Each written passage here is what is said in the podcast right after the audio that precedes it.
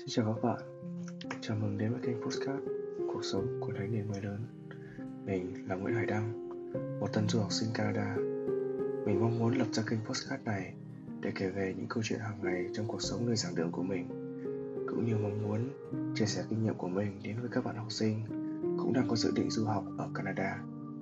Vì vậy nên, đừng ngần ngại chia sẻ cho mình những khó khăn của bạn. Mình sẽ cố gắng hết sức để đưa cho bạn những kinh nghiệm của mình cũng như của các bạn du học sinh khác đang sinh sống và học tập tại Canada. Và hôm nay, trong số thứ 8 mùa 1 của kênh Cuộc sống của thanh niên mới lớn, mình muốn chia sẻ với các bạn về sự lạc lõng của mình tại UBC. Yep, tập hôm nay cũng chẳng phải kể về một kỷ niệm vui vẻ nào đó hay là chia sẻ một kinh nghiệm nào cả. Chỉ đơn giản là một tập để mình giải bày tâm sự thôi.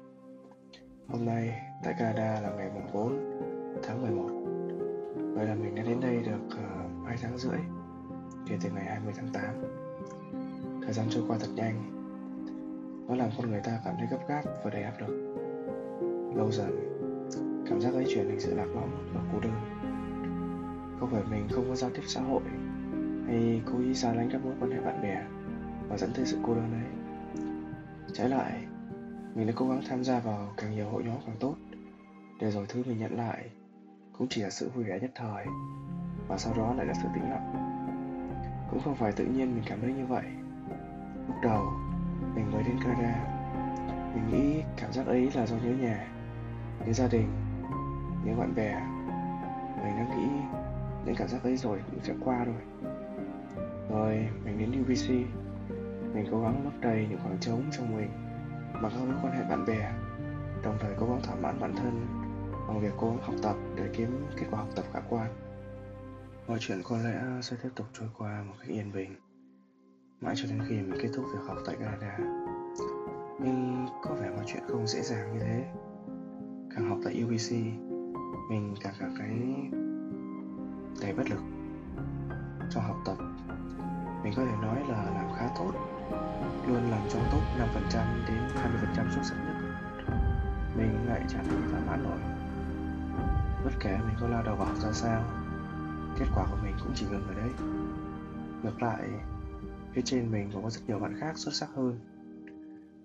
Dù biết rằng là đây là một trường quốc tế thuộc hàng top đầu thế giới, đồng thời thì có nhiều bạn của mình họ bảo rằng họ đã học trước mình những môn đó khi học tại cấp 3 tại các trường quốc tế nhưng mình lại chẳng thể cho đó là lý do để mình trở nên kém cỏi hơn họ được. Ngoài việc học trên lớp, chính là những kỹ năng mềm hoặc năng khiếu khác của các bạn học khác khiến cho mình mặc cảm. Mình bắt đầu học tiếng trung đến nay cũng được 2 tháng. Tính ra thì mình cũng đã coi là có ba ngôn ngữ, nhưng lại chẳng thể nào so sánh nổi với những người đã học gần 4 đến 5 ngôn ngữ từ khi còn bé. Đau khổ hơn là khi mình có thể thấy nhiều bạn của mình họ chỉ học bằng nửa thời gian của mình. Họ đi ngủ khá sớm, từ 10 rưỡi hay 11 giờ. Nhưng đôi lúc điểm của họ vẫn ngang ngửa. Hoặc thậm chí là cao hơn mình. Mặc dù mình có thể cảm thấy rằng họ không hẳn là thông minh hơn mình. Như vậy thì điều gì đã tạo ra sự khác biệt như vậy? Bên cạnh công việc học tập thì chính là các mối quan hệ bạn bè. Mình tham gia vào nhiều hội nhóm khác nhau. Mình đi đến nhiều hoạt động của các câu lạc bộ khác nhau. Mình có những niềm vui, những cuộc hội thoại ngắn khá là thú vị, nhưng cũng chỉ ngừng ở đấy. Trong từng bước chân khi bước về phòng, thứ mình cảm nhận rõ ràng nhất chính là sự lạc lõng. Nghĩ về cuộc nói chuyện với các bạn khác, mình cảm thấy thú vị khi biết thêm các quan điểm mới, nhưng cũng chính những quan điểm ấy khiến mình cảm thấy mình thật khác biệt. Mình như một đứa trẻ bị kéo ra khỏi gia đình trong khi các bạn khác là những nhà lữ hành đã sẵn sàng bước trên hành trình riêng của bản thân. Đồng thời với sự lạc lõng trong tập thể ở canada là sự kéo dài về khoảng cách với những người bạn của mình tại việt nam. Mình dần không còn liên lạc thường xuyên với họ, không phải vì mình không muốn, nhưng mà cuộc sống bộn bề sự chênh lệch về thời gian đã kéo mình lại.